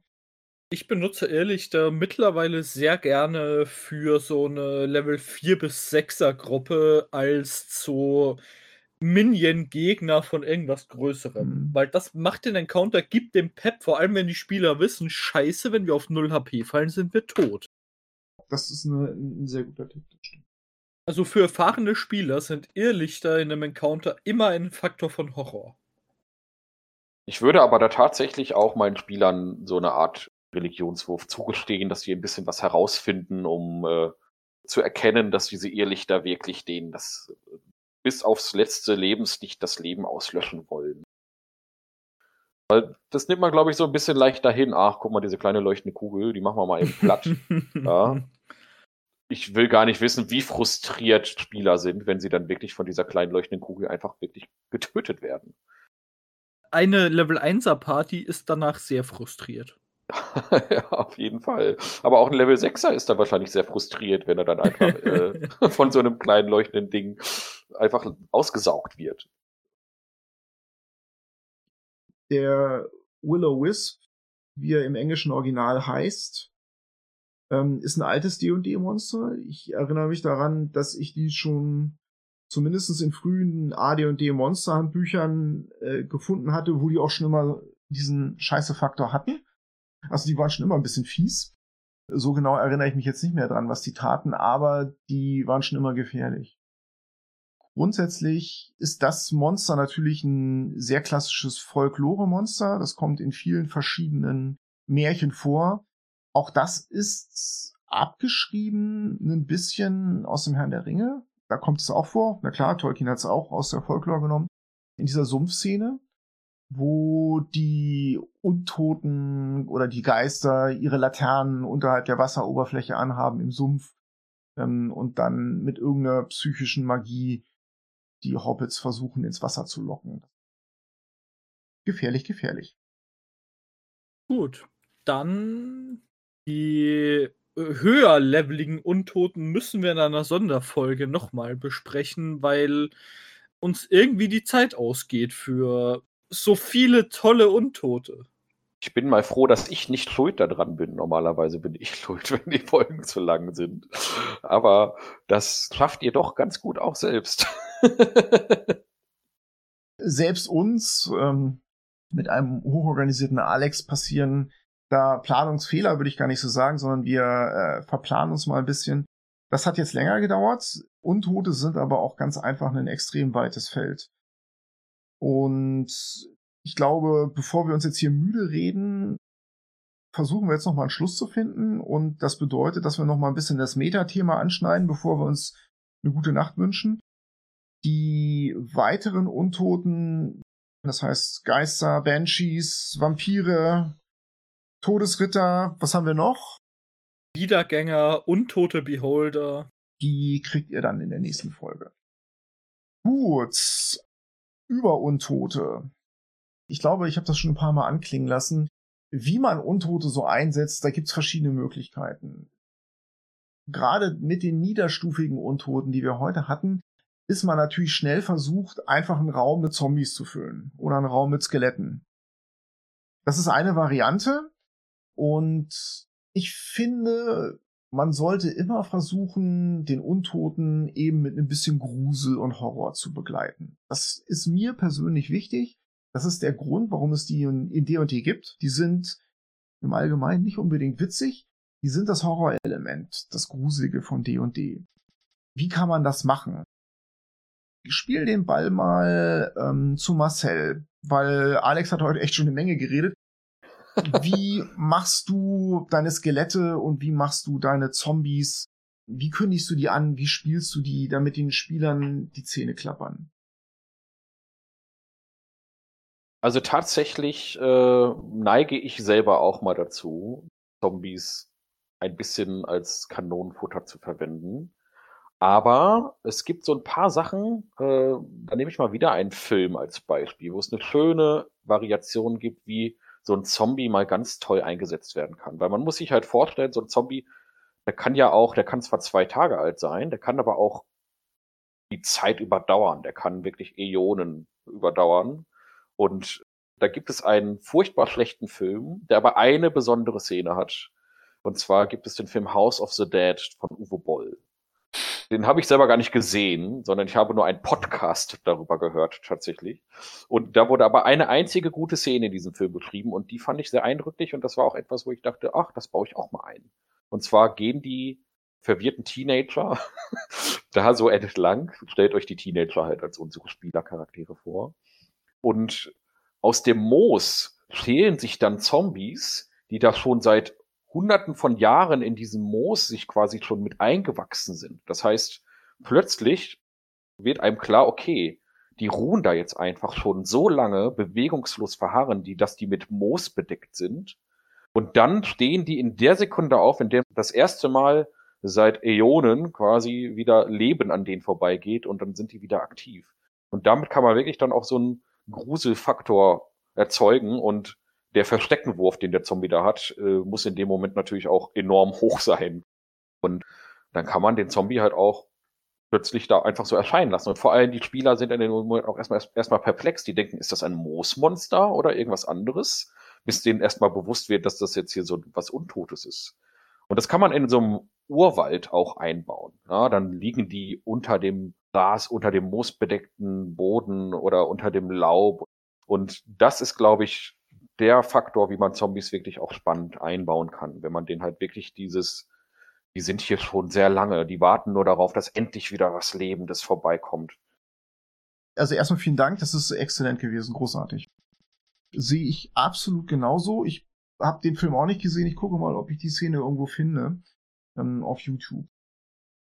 Wenn ich das versuche, so ein bisschen einzuengen, was ist das Coole daran? Du hast gesagt, dieses, hey, die liegen da schon tausend Jahre. Das ist das Erste dass du diesen Wesen auch noch eine Geschichte gibst, die einfach irgendwo unmenschlich und seltsam ist. Das ist, glaube ich, der Punkt eins. Unter dem Moos finde ich großartig. Punkt zwei ist natürlich der Jumpscare, den man als Spielleiter natürlich auch eben schamlos einsetzen kann. Die können da halt liegen, kein Problem. Die essen nicht, die trinken nicht, die brauchen keine Luft.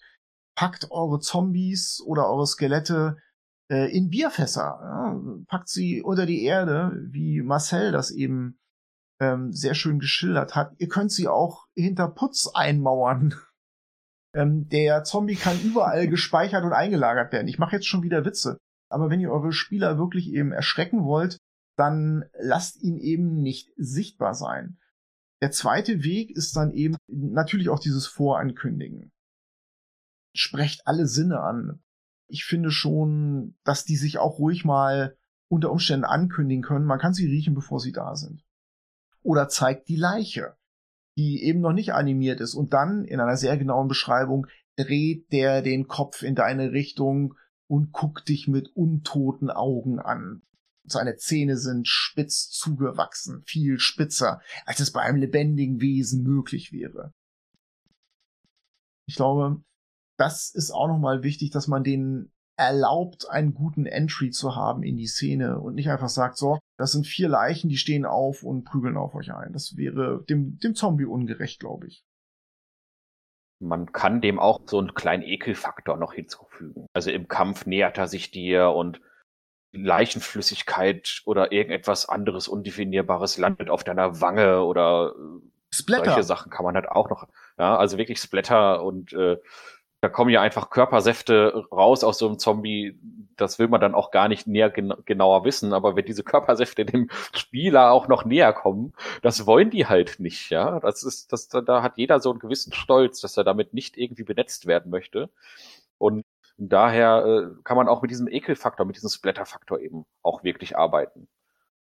Gerade bei Zombies in der Popkultur gibt es ja unzählige, gerade was Splatter angeht, Inspirationsmöglichkeiten finde ich auch ein super Hinweis. Zerlegt die Burschen, lasst sie explodieren. Es spricht nichts dagegen, als Spielleiter zu sagen, okay, ähm, du hast dem Zombie jetzt ein Bein abgehakt. Das kann, je nachdem, was man seiner Gruppe zumuten möchte, das kann man ja vorher auch besprochen haben in dem Gruppenvertrag, was da geschildert werden kann. Aber gerade bei einem Zombie äh, kann man natürlich sehr ans Eingemachte gehen. Da können Venen und Arterien sichtbar sein, der Kopf ist längst eingeschlagen. Ähm, da war mal ein Gehirn, da ist noch ein bisschen was zu sehen, aber der Zombie schafft seinen Undead Fortitude Rettungswurf. Ja, der hat eine hohe Konstitution und da wird zum dritten und zum vierten Mal draufgehauen. Der gibt nicht auf. Die Innereien sind deutlich sichtbar. Im Kopf kann dann auch noch ein Vogelnest sein, wenn es dann noch mal ein bisschen lustig sein soll. das ist, das ist, ja, so kann man sie auch einsetzen, natürlich. Und sie können immer Brains sagen. Das ist sowieso. Wollen wir noch kurz zu Skeletten kommen? Ich finde beim Skelett, das schreit auch immer noch ein bisschen nach Variation. Gibt man einem Skelett äh, eine Zweihandaxt in die Hand. Da spricht nichts gegen. Oder macht das, äh, was macht eine Zweihandaxt? 2W6 oder ein 12er Schaden. Dann werden die Spieler die schon mal ganz anders behandeln. Und dann könnt ihr einfach auch sagen, okay, das Skelett war ursprünglich mal ein Ork, dann hat dieses Skelett auch vielleicht dieses Aggression Movement. Das heißt, es kann noch eine extra Strecke zurücklegen, wenn es auf den Gegner zuläuft. Und die Spieler werden einen ganz anderen Respekt vor euren Skeletten in dem Augenblick haben, als wenn ihr einfach nur so einen Sechser Schaden macht und die da müde vor sich hinklappern. Ja, ich finde auch, wenn wir nochmal beim Gruselfaktor von Skeletten sind, ich mag ja dieser Gedanke, dass die halt auch wirklich wieder schon seit Ewigkeiten da stehen. Und dann nehmen wir nochmal dieses Beispiel mit dem äh, Wald und dann ist da so eine Ruine und da ist eine Tür. Und da ist aber sonst nichts mehr drumherum. Das Gebäude ist schon zerstört, aber man sieht da halt so ein Skelett, das da einfach vorsteht und die Tür bewacht, weil es einfach vor 100 Jahren oder 1000 Jahren den Befehl bekommen hat, diese Tür jetzt zu bewachen. Ja, das hat schon so ein, eine richtig unangenehme Atmosphäre erschaffen, weil man denkt so, wow, das passiert also mit einem nach dem Tod, ja. Man bekommt den Befehl, bewacht diese Tür und dann steht man da einfach tausend Jahre da ist ein Volk, das gibt es schon gar nicht mehr, aber das Skelett passt noch auf, dass die Tür nicht äh, aufgemacht wird. Eine sehr gute Möglichkeit, da diesen Zeitfaktor mit einzubauen. Nicht gut. Eine andere Möglichkeit, die ich oft eingesetzt habe, das kann ein bisschen kontraproduktiv wirken, ist, einfach schon mal die Knochenhaufen zu zeigen.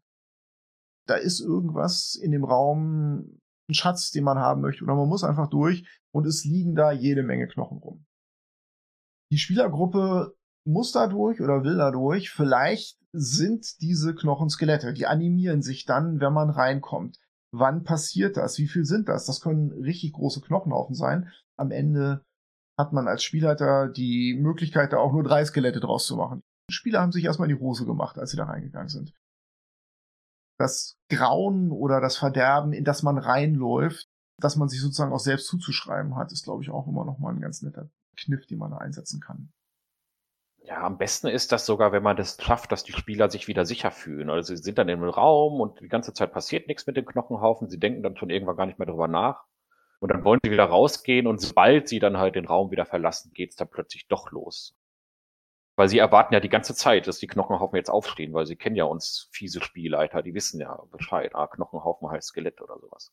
Und man muss es irgendwie schaffen, dass sie wieder denken, ach, ist doch nur Knochenhaufen. Wunderbar. Dann ist der Horrorfaktor auch nochmal grandios. Es ist auch schön, wenn sich neben dem Knochenhaufen ein Schatten von der Wand ablöst. So mit den Erwartungen spielen. Ihr seht einen Knochenhaufen und auf einmal ist es aber ein Schatten der Gegner und kein Skelett. ja, das ist auch sehr gut. Man kann auch mal sagen, äh, das ist nur so ein halbes Skelett, das hat halt keine Bewegungsrate. Ja, das ist so in der Wand noch eingemauert oder sowas und sieht halt aus, als wäre das irgendwie so ein Begräbnisritual gewesen und plötzlich schlägt das dann mit seinem Clown zu oder sowas. Kann sich nicht bewegen, aber wenn du daneben stehst, hat das so fast so eine Fallenwirkung. Könnte festgeschnallt sein auf einem Foltertisch. Ja, auch. Man kann sie anziehen. Ne? Ein Skelett oder ein Zombie in einem Arztkittel, befleckt mit Blut, ist was anderes als ein, als ein einfacher Zombie in irgendeiner Rüstung oder ganz ohne Rüstung. Wenn er einen Frack eines Dieners trägt und die ganze Zeit die Spieler bedient im Schloss eines anderen Untoten wie eines Vampirs, dann ist der erstmal nicht gefährlich, aber es ist und bleibt ein Zombie. Aber nun müssen wir auch langsam mal mit dem Metathema fertig werden, würde ich sagen. Ich glaube, wir sind echt durch. Habt ihr noch was hinzuzufügen? Die Lieblingsuntoten sparen wir uns, glaube ich, für die nächste Folge auf. Auf jeden Fall. Ich Lieblingsuntoten in der nächsten Folge, das ist ja noch mehr Neugier musst du den armen Zuhörern nicht machen. ich würde mich noch gern bei Marcel bedanken. Danke, dass du dabei warst für die Expertise. Ja, also die Expertise kam ja mehr von euch. Ich bin ja mehr so der Freestyler. Aber vielen herzlichen Dank, äh, dass ich dabei sein durfte. Hat mir sehr viel Spaß gemacht. Ich hoffe, dass ich auch bei der nächsten Folge dabei sein darf. Ansonsten schicke ich Dave oder vielleicht will auch der Martin seinen Platz wieder einnehmen. Aber ich würde mich auf jeden Fall freuen, wenn die nächste Folge in dieser Konstellation nochmal zusammen, zusammenkommen würde. Ich schließe mich da Alex an. Ähm, das war sehr, sehr lustig, Marcel. Vielen Dank, dass du eingesprungen bist. Wir hatten das ja lange angeteasert und dass es jetzt geklappt hat. Es hat, äh, es war mir ein Vergnügen, es war formidabel. Also vielen Dank. Du hast super gefreestylt. Freut euch auf die Fortsetzung mit den hochleveligen Untoten, mit den Lieblingsuntoten, und dann wünschen wir allen unseren Hörern einen schönen Abend, einen guten Tag, je nachdem, wann ihr diese Folge hört. Grüße im Speziellen an die Kerkermeister-Hörer. Und ich würde dann schließen mit den Worten von Tasheba Longreach aus Planescape, die unterstreichen, wie wichtig das Hören von Lore-Folgen ist. Es kommt nicht darauf an, was ihr habt es kommt darauf an, was ihr wisst.